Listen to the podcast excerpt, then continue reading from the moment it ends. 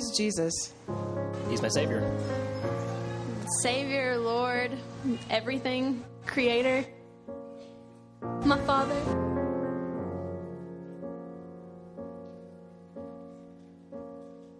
Who is Jesus? Oh, wow. To me, he's the Son of God. Oh, gosh. That's what a question. He, to me, Jesus is everything. He's my everything. You're going to make me cry. He's the, the leader of my life. He's the Son of God. He is God. Who is Jesus? My Lord and Savior. Oh, that's my answer. Oh, too bad. He's my Lord and Savior, too. Super guy.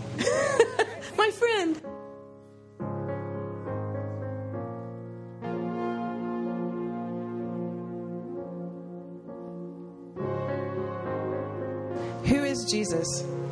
Jesus is my Lord and Savior who came to the earth, died on the cross for me, gave his life for me. Jesus is our Lord and Savior, and he'll take care of us all if we let him.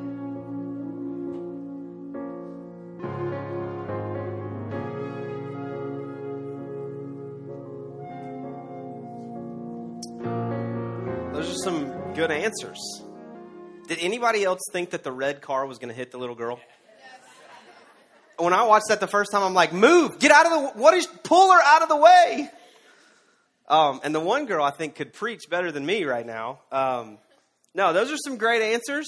Uh, well done by our video folks. And I think Danielle, who was up here singing, was the interviewer uh, on there. And uh, when we talk about serving opportunities in the church, we're not just talking about like, you know, the folks that you see walking up and down the aisle serving you um, during the giving time or helping you find a seat. We have tons of opportunities like that right there, helping us create these kind of elements. So um, we'd love for you to be a part of any of those. But today we are concluding our GodQuest series. Um, we've looked over the last four weeks at several things. We've looked at what is truth. We've looked at who is God. We've looked at why is there suffering. And today we are looking at who is Jesus. And I said right up front, if you were here um, up front, you were here like as soon as we started. We gave away fifty dollars to everybody that was here at ten thirty. Um, I'm just kidding, but uh, I said right up front that hey, we're looking at this question today, and for some of you, you think, well, uh, you know, I'm exempt from this. I already know that answer. Um, I've been in the church a long time, or I've been a Christian for a long time, or um, but none of us are really exempt from answering that question. Because if you look at the idea of Jesus Christ, he is one of the most divisive figures in all of history.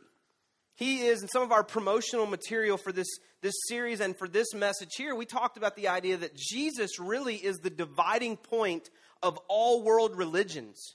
Because any religion that is going to pit itself against or be contrary to Christianity in any way has to answer the question who is Jesus?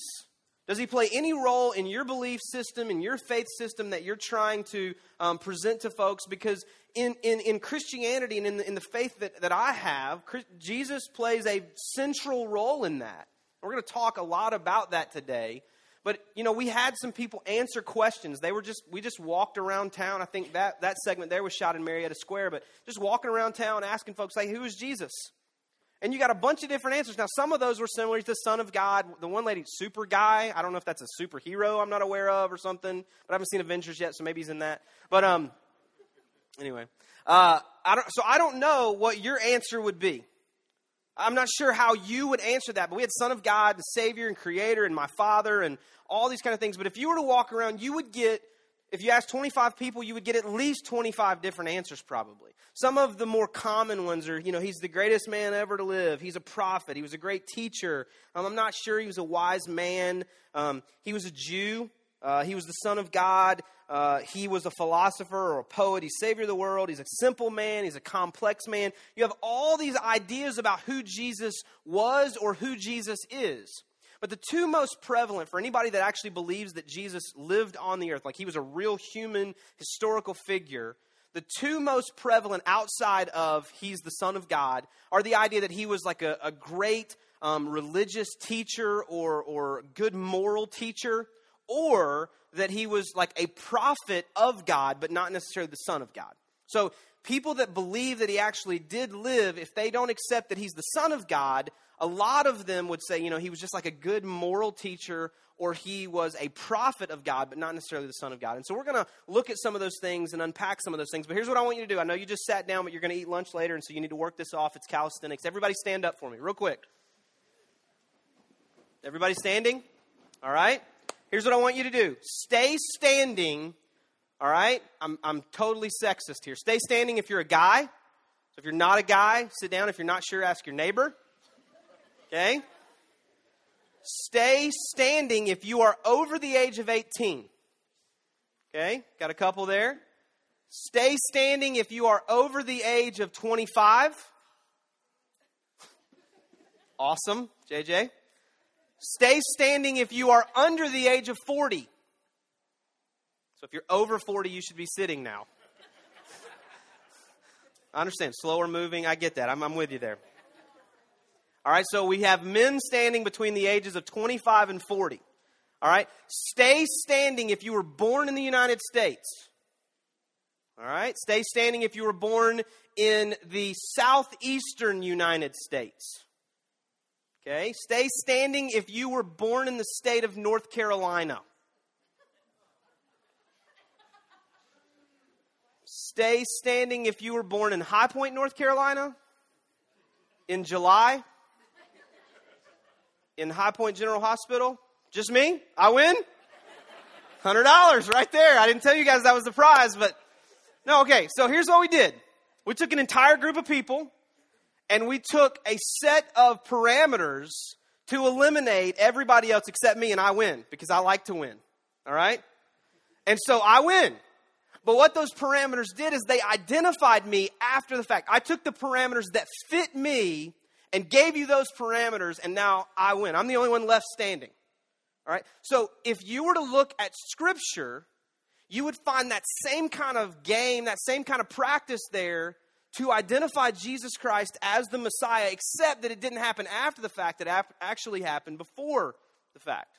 Because what you have throughout Scripture is you have somewhere between 360 and 420 messianic prophecies. And what that means is prophecies to identify the Messiah. All right? So you have these, these prophecies, these things that were foretold. They were told before it happens. Okay? So it doesn't count if something happened and then we say that happened. That's not a prophecy, that's just a good story. You're just retelling a story. So a prophecy is something that's told before it happens, right? And so there's somewhere between 360 and 420 messianic prophecies in Scripture, about 90% of those happening in the Old Testament, and the majority of those happening really in the books of Isaiah and Zechariah and the book of Psalms. And so you have these prophecies that are in these books that really help us to point towards the, the Messiah that's to come. And you have to understand that when you're looking at the book of Zechariah, you're talking about a book that was written 500 years before Jesus Christ was on the earth. You're looking at the book of Isaiah, you're talking about a book that was written 700 years before Jesus Christ came to the earth. And when you're looking at the book of Psalms, you're talking about a book that was written a, a thousand years before Jesus Christ was on the earth. So we're not talking about something that, you know, was around the same time. I mean, these are documented, verifiable, credible texts that we have that are dated 500 or 700 or 1,000 years before the time of Jesus Christ that give us these um, prophecies that point towards this coming Messiah. And so, just like I did, we take those criteria and we begin to eliminate certain people, certain groups of people, and we end up with one central figure that fulfills all of those prophecies. I just want to read through a few of these, and, and I, this is not an exhaustive list because we're not going to read through all 420 of them. And some of you just said amen right there, okay? Um, but here's just a couple, okay? In the book of Isaiah, chapter 9, there is a foretelling, a prophecy that, that God would come to earth and be born as a human male. This is what it says in Isaiah 9. This is not going to be on the screen, okay? For to us a child is born, to us a son is given, the government will be on his shoulders. He will be called Wonderful Counselor, Mighty God, Everlasting Father, Prince of Peace. Of the increase of his government and the peace, there will be no end. He will reign on David's throne and over his kingdom, establishing and upholding it with justice and righteousness from that time on forever. Okay? That's the Old Testament. That's the book of Isaiah, 700 years before Jesus. Now, John chapter 1. in the beginning was the Word, and the Word was with God, and the Word was God, and He was with God in the beginning. Verse 3 Through Him all things were made. Without Him nothing was made that has been made. Verse 14 The Word became flesh and made His dwelling among us. The message translation says He put skin on and moved into the neighborhood, which I think is awesome. Um, it says, We have seen His glory, the glory of the one and only who came from the Father, full of grace and truth. So the Word was with God and then became flesh and dwelt among us. It's the fulfillment of Isaiah chapter 9. It was God coming to earth as a human being born of a virgin. This is one of the, the linchpin pieces when we look at Jesus Christ. Isaiah chapter 7 says, Therefore the Lord himself will give you a sign. The virgin will be with child and will give birth to a son and will call him Emmanuel. Again, about 700 years before Jesus Christ. and this is not like saying, hey, he's going to be born in North Carolina. This is a pretty big deal here, okay? Born of a virgin. This is not, you know, a safe bet. This is a really kind of out on a limb here. Matthew chapter 1, verses 20 through 23 say, But after he had considered this, an angel of the Lord appeared to him, talking about Joseph, the, father, the earthly father of Jesus, the husband of Mary, says to him in a dream, saying, Joseph, son of David, do not be afraid to take Mary home as your wife, because she, uh, because what is conceived in her is from the Holy Spirit. She will give birth to a son, and you can read the rest of that passage there, born of a virgin.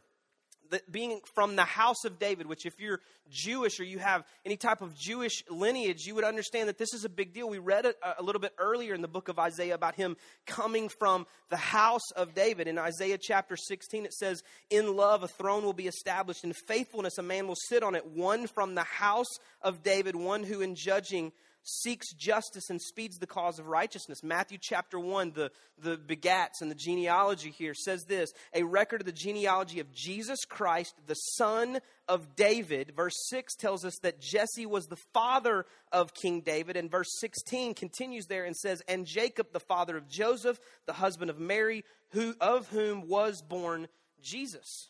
So you have this fulfilled prophecy that was told, hey, listen, this is the family that Jesus is going to come out. The Messiah is going to come out of. So we've now kind of eliminated a lot of folks. If you weren't from this line, from this family, from this tribe, you were not considered to be an eligible candidate to be the Messiah.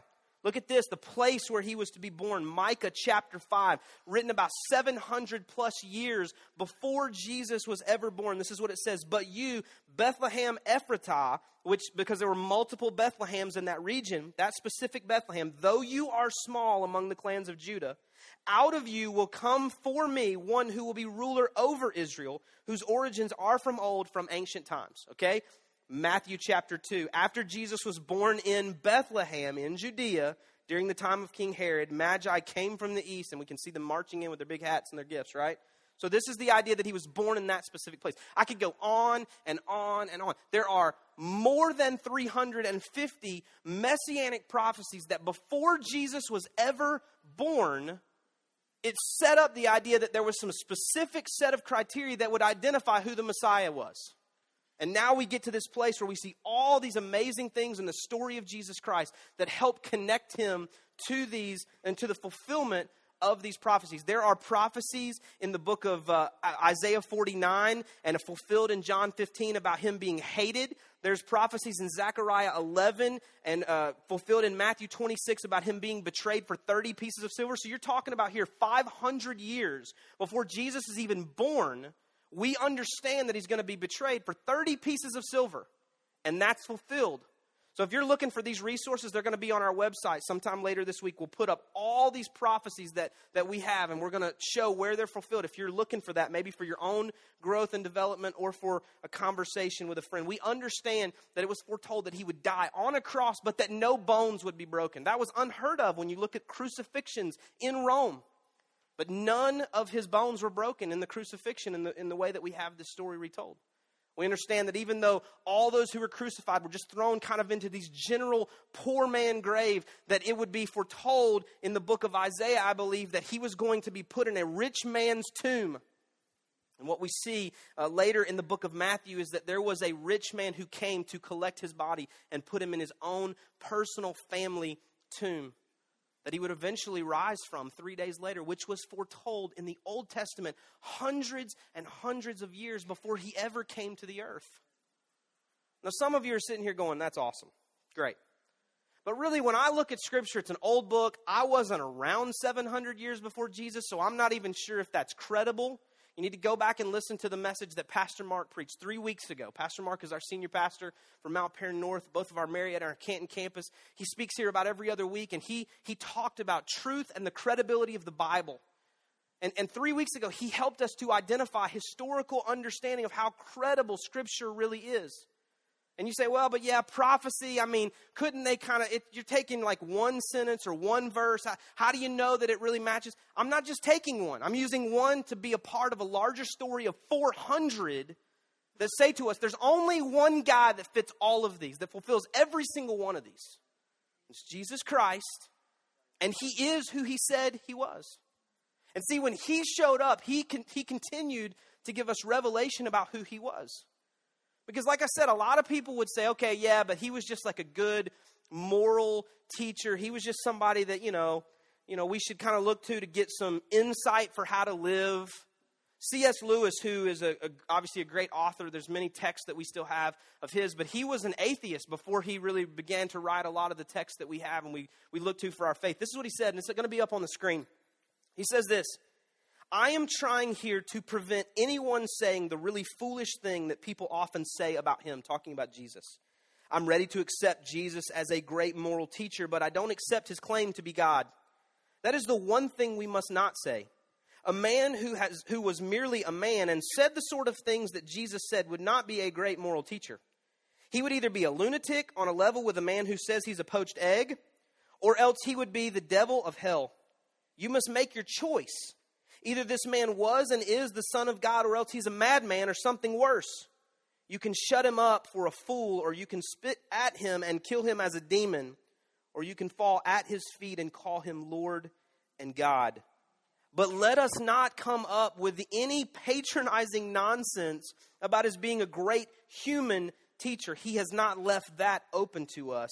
He did not intend to.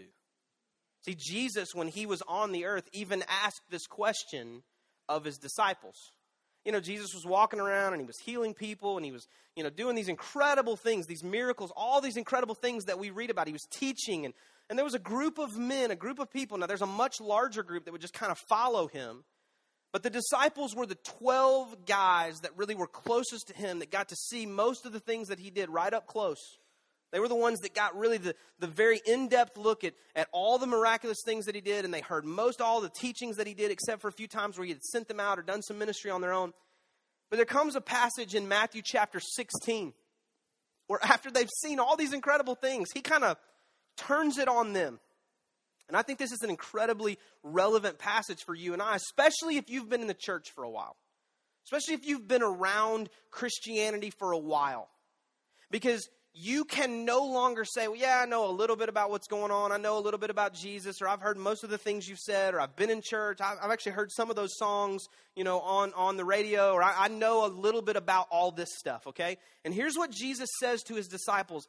In that context, he makes it very personal, and he puts his finger in their face, at least the way it plays in my head.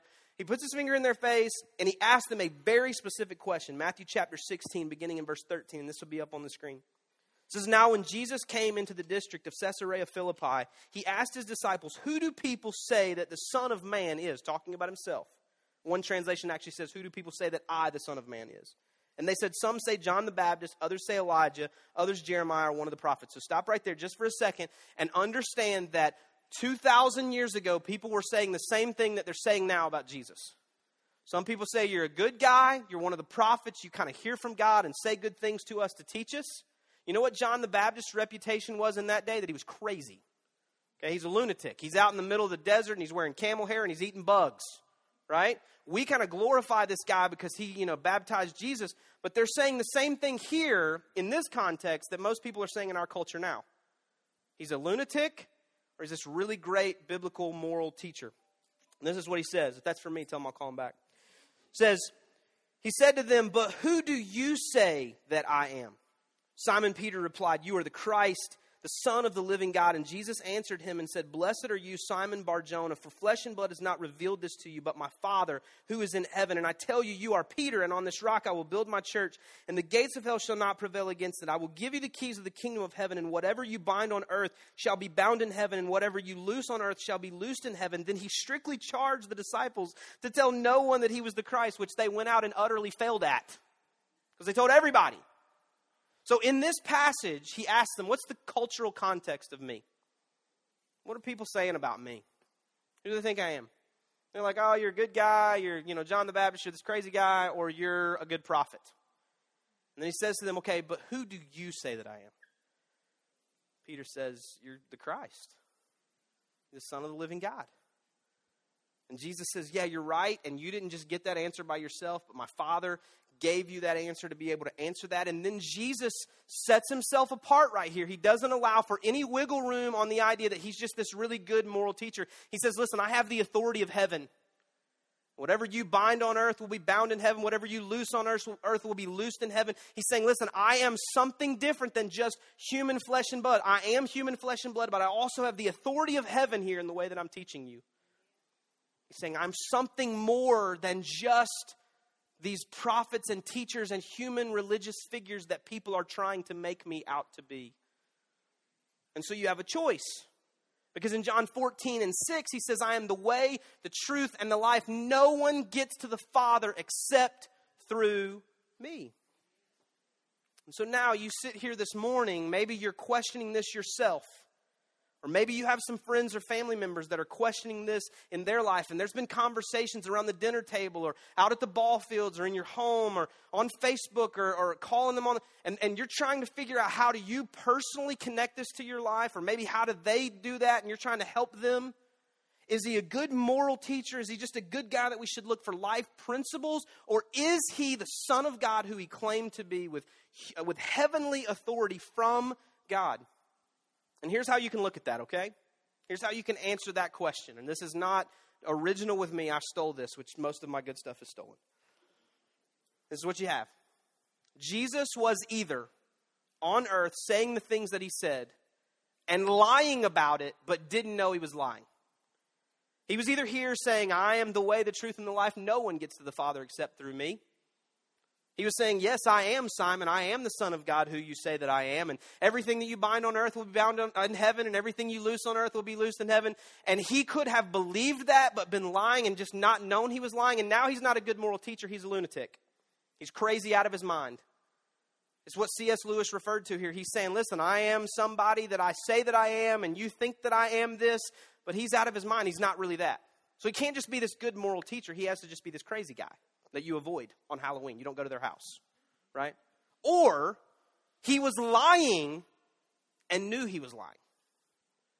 He recruited these 12 guys to indoctrinate them with his religious dogma and cultish beliefs to then send them out to help you know permeate this message that he wanted to have so that he could be the central figure of this worldwide religion for all of humankind and he was lying about what he said. And now he's not a good religious teacher. He is a liar on the hook for the eternal damnation of millions and maybe billions of people because he has completely fooled them. Or he was telling the truth. He's either a lunatic, he's a liar, or you allow him to be Lord of your life. It's the only three options. There is no wiggle room in that. Because if you say he was good and moral and taught the truth, then he said he was the Son of God. And he said he had the authority of heaven to come here. And then he went with his life to the cross to die on that cross for our sins. So that you and I would not have to participate in this ritualistic religious system that required us to kill a sheep or a goat every time we said a cuss word right? Every time we did something wrong, we had to go and like make amends for it with this ritualistic sacrifice. There was a set of parameters. No, he said, listen, don't, like, I'm not throwing all that out, but I'm saying the fulfillment of all of that is in relationship with me. He said, listen, all these things that have been heavy, like the, the law, The Old Testament law was very heavy. You look at the Old Testament law, there's just hundreds and hundreds and hundreds and hundreds of things that you're required to do to stay in right standing with God. And my favorite one to utilize is in the book of Leviticus. And it says if you're walking through town and you trip and fall and accidentally kill someone, you're supposed to take a bird, kill the bird, take the blood of that bird, and pour it over a live bird in a bowl with a hyssop branch. Take a ribbon and you tie it around the live bird, and you take that blood and you dip it in the bowl, and the bird in the bowl of the dead bird's blood, and then you go out into a field and you release the live bird that is now covered in the dead bird's blood. I mean, there's heaviness. How do you know if it's the right bird? How do you know if it's a hyssop branch? I have no idea. I don't know what poison ivy looks like. I wouldn't know what a hyssop branch was. But now I'm a guilty of the law because I got the wrong stick. I'm like, this is all I had, right? The heaviness of the law is this huge thing until you look at Jesus and you go, Oh, you were the dead bird. I'm the live bird, living, covered in your blood, so that I can fly free of the guilt of my sins because you died and gave me your blood. That's a big deal. I, I don't have to get the hyssop branch, I just have to believe in you. That you are who you said that you were. And see, here's the thing about it there's a lot of people that I know lots about. If we're friends on Facebook, I know that you had Mexican for dinner last night. I know that you went to Disney World for your family vacation last year, and you should not have been wearing the uh, you know tank top, guys. I mean, because just you know, if you're built like me, that's not flattering. But you put the pictures up there, and we all saw. I know a lot about you now but I may not know you. And I didn't mean to tell him Richard right there. I'm sorry. I didn't.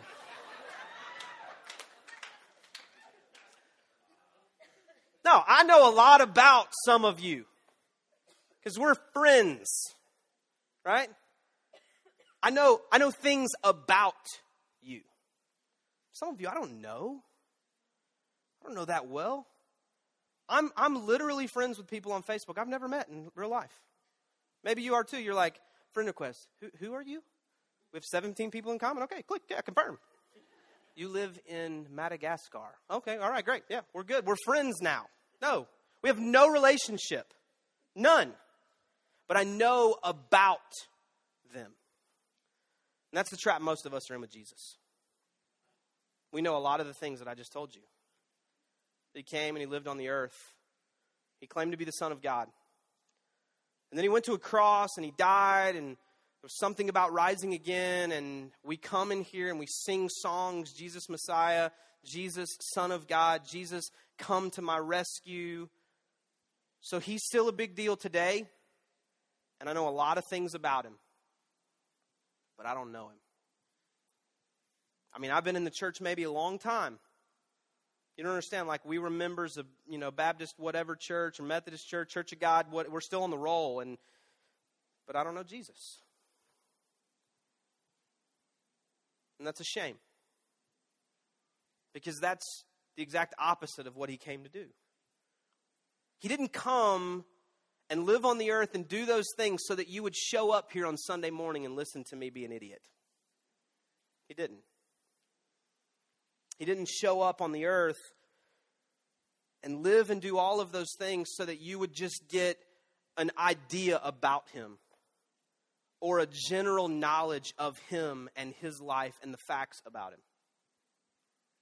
He came to earth and did all of those things and said this in Matthew chapter 11 Come to me, all you who are weary and burdened, and I'll give you rest. Take my yoke upon you and learn from me. The yoke here is the teaching, the, the ideas that he was setting for. Take this upon you and learn from me, for I'm gentle and humble in heart, and you will find rest for your souls. For my yoke is easy and my burden is light. The message translation says this Are you tired and worn out, burned out on religion? Come to me. Get away with me and you'll recover your life. I'll show you how to take a real rest walk with me and work with me and watch how I do it. Learn the unforced rhythms of grace. That's one of my favorite four or five words in all of the Gospels. I won't lay anything heavy or ill fitting on you. Keep company with me, and you'll learn to live freely and lightly. I want the band to come on up. I want you to think about a couple words that I just said right there unforced rhythms of grace. Live freely and lightly. What does that even look like for some of us? When was the last time you lived freely and lightly? You're like white knuckled, holding on for dear life, trying not to blow it. You're just, I mean, you're trying to survive life. The unforced rhythms of grace. You know, when I got married, my wife Corey is my best friend. We knew each other since we were 13 years old.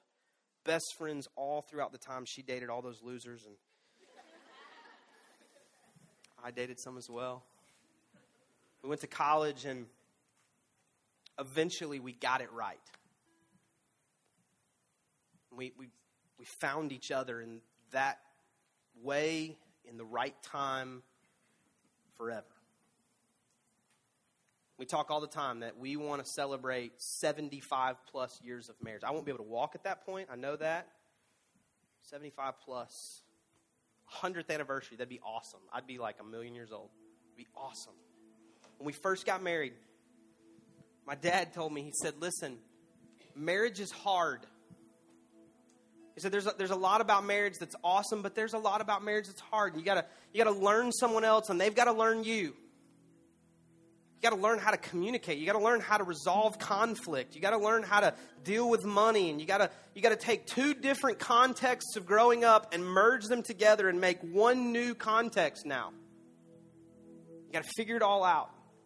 And he said, There's going to be seasons that you go through and you just know it's right. And he used this word rhythm. He said, Every day, the day to day life, there's just a rhythm there. It's not forced, it just works. I would love to tell you that it's like that all the time. But you see me. She doesn't stand a chance. but there are times when it just it just works. And, and here's what Jesus is saying right here. He's saying, listen, this is not about ritual, it's not about religion, it's not about even the do's and don'ts, though all that comes out of a context of relationship with me because there's covenant. There's things that I don't do because it doesn't honor the covenant that we have. It's not because she says, don't do that, you're not allowed to do that, I don't want you to do those things. No. We committed together to this covenant relationship. And we stood in front of friends and family at the altar and we said to one another, in sickness and in health, richer or poor, till death do us part, I'm committed here. There's covenant, commitment, relate. That's what Jesus is saying. Listen, come to me. I'll give you rest. It's, a, it's an unforced rhythm of grace that can exist here. The do's and don'ts are a part of that. Listen, I heard this phrase this week and I love it. You are not a sinner because you sin. You sin because you're a sinner. Some of you have no idea what I just said. It's not the result of your sin that makes you a sinner, your nature is sinful. You are a sinner, and because of that, you sin.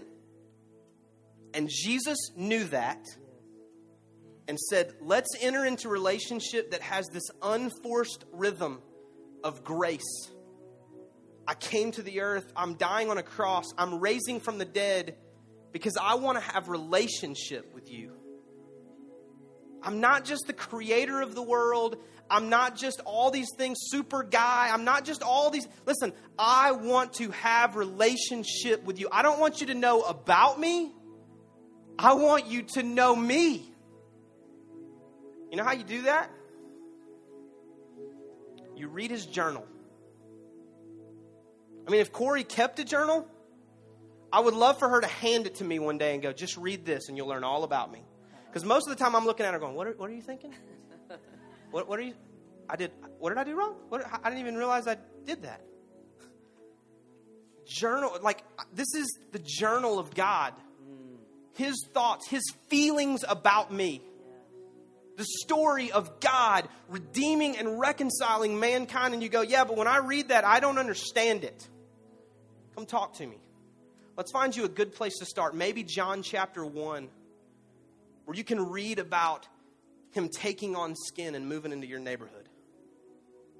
John 3:16 for God so loved you that he came because he sent his own son Jesus that we're talking about today so that you could believe in him and have everlasting life. It's his journal. When we sing these songs and you're like, what are these? What's this worship deal? I don't understand the songs. I don't understand the lifting the hands. I don't, you know what you're getting to do? You're getting to take a greeting card that's already written, not the blank ones that you just have to work with, right? The greeting card, the words are already there. You just sign your name. You say, hey, here's my greeting card to you, God. All these really fancy words that people way more talented and smarter than me, they wrote them in here, and I'm going to sign my name and say, This is my prayer. You are Jesus Messiah. You are Jesus, Son of God. I do need you to come to my rescue. You get to just take something that's already formed and make it your own and hand it to God in an act of worship. Have relationship with Him. He's a personal being. He's not this far off. I can't touch him. I can't communicate with him. He's right here. What you find out is that, like I said two weeks ago, when you pursue God, you find out that He's been pursuing you the whole time. And you know how He pursues you primarily?